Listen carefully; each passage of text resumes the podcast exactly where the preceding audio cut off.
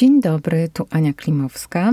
Witam wszystkich słuchaczy podcastu Żyjmy Coraz Lepiej i zapraszam do słuchania kolejnego fragmentu książki Iwony Majewskiej-Opiełki Życie jest sztuką, którą bardzo chętnie teraz rozpoczynam czytać i życzę miłego słuchania. Jesteśmy w procesie tworzenia. Słyszałam historyjkę o pastorze, który zapytał dziewięcioletniego chłopca – Wiesz, kto cię stworzył? Zapytał po to, by zacząć rozmowę o Bogu. Jakież było jego zdziwienie, kiedy usłyszał: Tak, naprawdę to myślę, że nie jestem jeszcze do końca stworzony. Byłoby jeszcze zabawniej, gdyby chłopczyk dodał: Pracuję nad tym. Nie jesteśmy do końca stworzeni i codziennie tworzymy zarówno siebie, jak i swoje życie. Jesteśmy twórcami siebie i swojej rzeczywistości. Jeśli zdamy sobie z tego sprawę, nasze życie zmieni się radykalnie. Niektórzy sądzą, że człowiek się nie zmienia, zwłaszcza w kwestiach zasadniczych. To nie jest prawda. Redaktor więziennego pisma San Quentin News pisał: Możliwe jest, aby człowiek całkowicie się przeobraził. Pisał to na podstawie badań i autopsji o więźniach, jak to się dziś mówi, o osadzonych. Skoro zatem mogą się zmienić ludzie żyjący w zamknięciu, tym bardziej mogą tego dokonać ci żyjący na swobodzie. Człowiek się zmienia, to oczywiste. Niestety najczęściej robi to nieświadomie, tak jak w danym momencie potrafi. Przystosowuje się do rzeczywistości. Myśli bowiem najczęściej, że taka jest kolej rzeczy, że musi się przystosować. Czyż nie powtarzano nam słów Marksa, że to byt kształtuje świadomość? Pod pojęciem bytu ludzie niezwiązani z filozofią rozumieją najczęściej warunki materialne, a zatem łatwo jest uwierzyć, że nie mamy wpływu na swoje życie, bo ograniczają nas liczne materialne przeszkody. To prawda, byt kształtuje świadomość, jednakże o tyle, iż jesteśmy zanurzeni w tym bycie i w tym bycie właśnie wszystko jest możliwe i dostępne. To w bycie znalazłam książkę, która zmieniła moje życie. To w bycie ktoś czyta te słowa, a ktoś inny w bycie właśnie w tym momencie tworzy od nowa wizję życia. Tak, coś się dzieje, zachodzi jakaś sytuacja, ale dalej to już za sprawą świadomości kształtuje się ten byt. Wiara i przekonania na temat życia to jest część świadomości. Świadomość pozwala nam oceniać sytuację, widzieć potrzebę zmiany czy potrzebę wprowadzenia czegoś, czego dotąd nie było, obojętnie czy dotyczy to materialnej czy niematerialnej sytuacji. Wszystko tworzy się przynajmniej dwa razy: szkic, czyli pomysł, i następnie tworzenie. Piszę przynajmniej, bo tak dzieje się wtedy, kiedy niepotrzebne są żadne poprawki. Jednak takich dzieł jest niewiele. Najczęściej poprawki są niezbędne. Sam człowiek, jako taki, również wymaga tworzenia się na nowo. Jesteśmy prokreacją naszych rodziców, a nasze zachowanie jest w dużej mierze efektem programów, jakie nam wdrukowano do naszej świadomości i podświadomości. Robili to rodzice, ale i inni ważni ludzie z naszego otoczenia. Dziś w dobie zalewu informacjami ma to miejsce na jeszcze większą skalę. Niełatwo nawet jest kontrolować źródła takiego formującego świadomość wpływu. Niektóre programy są niewłaściwe od początku, inne w jakimś momencie tracą swoją aktualność. Wiele z dostępnych programów nie zasługuje na to, by je wcielać, dlatego nasze działanie wymaga poprawek, ciągłego sprawdzania i korygowania. Przez kilka lat byłam zachwycona zdaniem Gai Boruckiej, psychologa pierwszej żony Jacka Kuronia. Człowiek powinien żyć na poziomie swojej świadomości. Rozumiałam je jako wezwanie do życia w zgodzie z tym, co wiemy. Odbierałam to tak, że jeśli coś zrozumiemy, czy dowiemy się czegoś, co jest zupełnie nową informacją, to nie ignorujemy tego, ale zmieniamy swoje życie. Skoro zmieniła się nasza świadomość, zmienia się zachowanie. Wiedza przychodzi z różnych źródeł, z książki, rozmowy, kazania czy szkolenia. Weźmy choćby informacje zawarte w tej książce. Dowiadujemy się, że można wziąć życie w swoje ręce w większym zakresie niż dotychczas. Może wcześniej nie myślało się w taki sposób o życiu, może po prostu realizowało się jego kolejne etapy wynikające ze społecznego programowania i oczekiwań środowiska. Jednak teraz ta wiadomość do nas dotarła. W efekcie następuje coś, co nazywam utratą niewinności psychologicznej. Jeśli człowiek czegoś nie wie, nie ponosi niejako winy za swoje niespełnione życie, nie wie, że można inaczej. Kiedy się jednak tego dowiaduje, traci tę niewinność, bo nowe informacje powodują, że uruchamia się sumienie, które pyta: Dlaczego nie robisz tak, jak wiesz, że możesz? Dlaczego nie skorzystasz z tej rady, którą wczoraj wyczytałeś? Dlaczego nie popatrzysz na życie z pozycji osoby, która ma siłę, tylko wciąż ustawiasz się w pozycji ofiary? Dlaczego zgadzasz się z nieprawdą? To wszystko prawda i zdanie Gai jest wciąż aktualne. Jednak dziś myślę, że można je uzupełnić. Człowiek powinien żyć na poziomie swojej świadomości i dążyć do jej poszerzania. Nie wystarczy świadomie dokonywać wyborów, warto jest świadomie siebie stworzyć i dalej tworzyć każdego dnia. W tym celu trzeba również świadomie dążyć do poznania siebie, dążyć do wszelkiej wiedzy potrzebnej nam do lepszego życia. Trzeba otworzyć świadomość na nowe, czyli trzeba świadomie rozwijać również swoją świadomość. Cechą niezbędną do tego, by ludzie mogli siebie kształtować i zmieniać, jest otwartość. Bez tego nic się nie zacznie. Jednakże ludzie żyją najczęściej na poziomie swojej podświadomości. Rzadko siadają świadomie do zrobienia projektu własnego życia, jeszcze rzadziej tworzą nowy szkic siebie. Żyją automatycznie, nawykowo, reaktywnie. Żyją tak, jak dyktują im okoliczności albo inni ludzie. Zdają się nie wiedzieć, że mają większy wpływ nie tylko na życie, ale również na zbudowanie siebie. Może się to zmienić, kiedy do świadomości wprowadzi się nowe wiadomości, choćby takie jak te, które przekazuję w tej książce.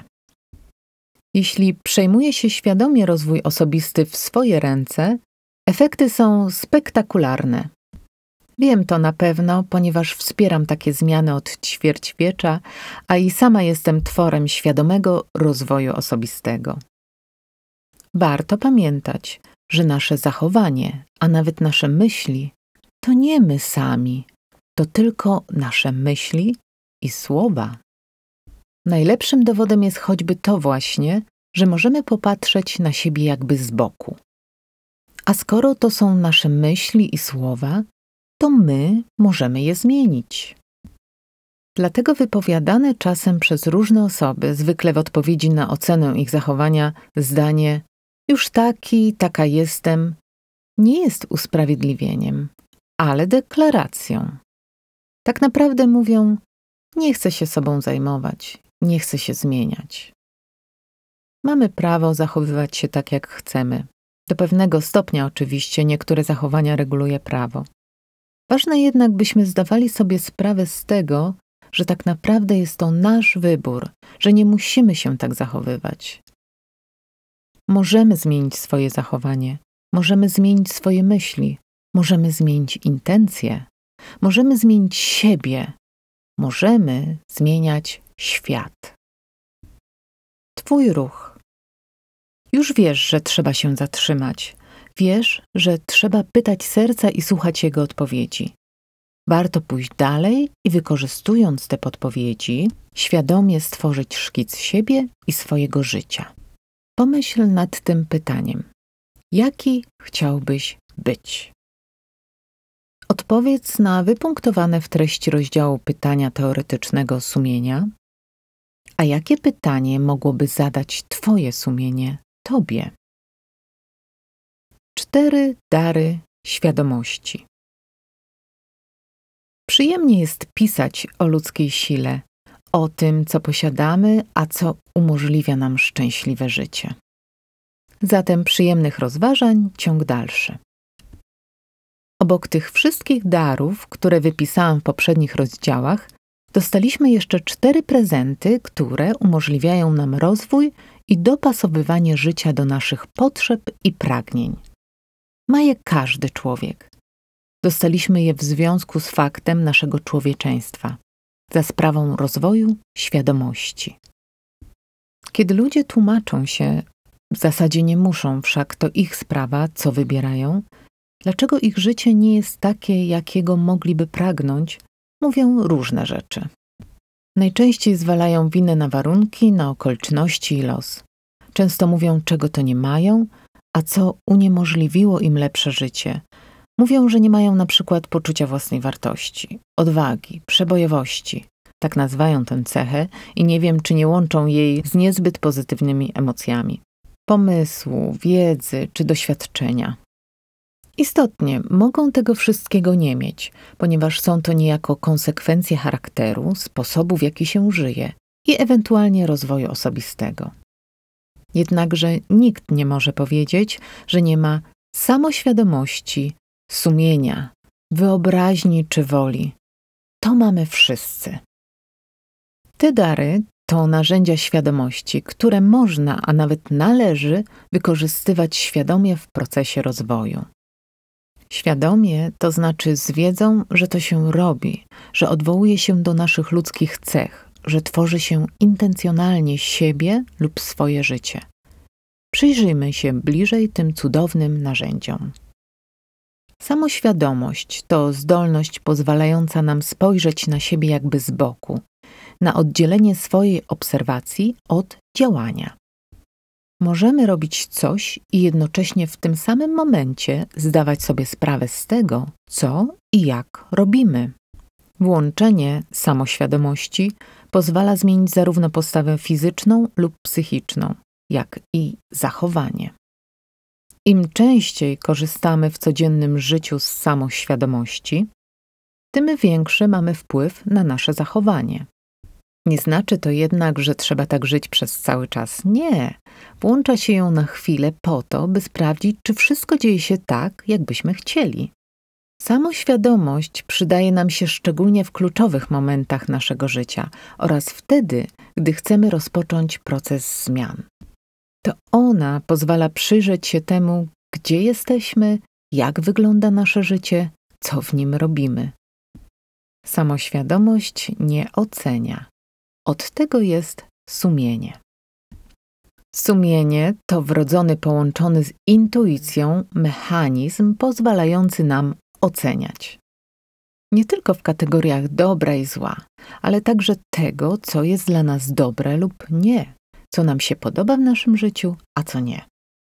Mechanizm sumienia zwykle wykorzystuje wdrukowane do podświadomości prawa, zasady, prawdy społeczne i religijne i w zgodzie z tym działa. Jednak gdy odniesiemy się do niego świadomie, jest bardzo użytecznym narzędziem w ocenie zarówno naszego życia, jak i nas samych. Wtedy potrafi oderwać się od swoich programów i odnieść się wyłącznie do potrzeb duszy. Wyobraźnię, lepszą lub gorszą, ma każdy.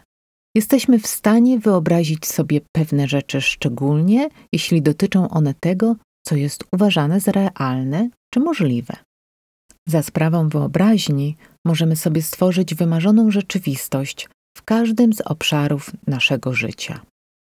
Wymarzony zawód, wymarzone relacje, wymarzone podróże, wymarzony dom. Możemy stworzyć także wymarzonego siebie. Możemy sobie również wyobrazić, jacy chcielibyśmy być, aby codziennie z przyjemnością spoglądać sobie w oczy w lustrze. Wreszcie to wyobraźnia sprawia, że możemy marzyć. Wola jest darem, który pozwala nam zadbać o to wszystko, czego pragniemy, o to, czego życzymy sobie i światu. Za sprawą woli człowiek może robić nie to, do czego popychają go popędy, nawyki czy społeczeństwo, ale to, co jest naprawdę dla niego ważne, co wynika z jego pragnień, z jego potrzeb i z jego misji. W woli tkwi siła człowieka. Warto jednak pamiętać, że życie, w którym używa się zbyt wiele woli, może też świadczyć o tym, że mało jest w nim przyjemności. Być może naginamy się do zbyt wielu czynności, że robimy je, bo sądzimy, że musimy.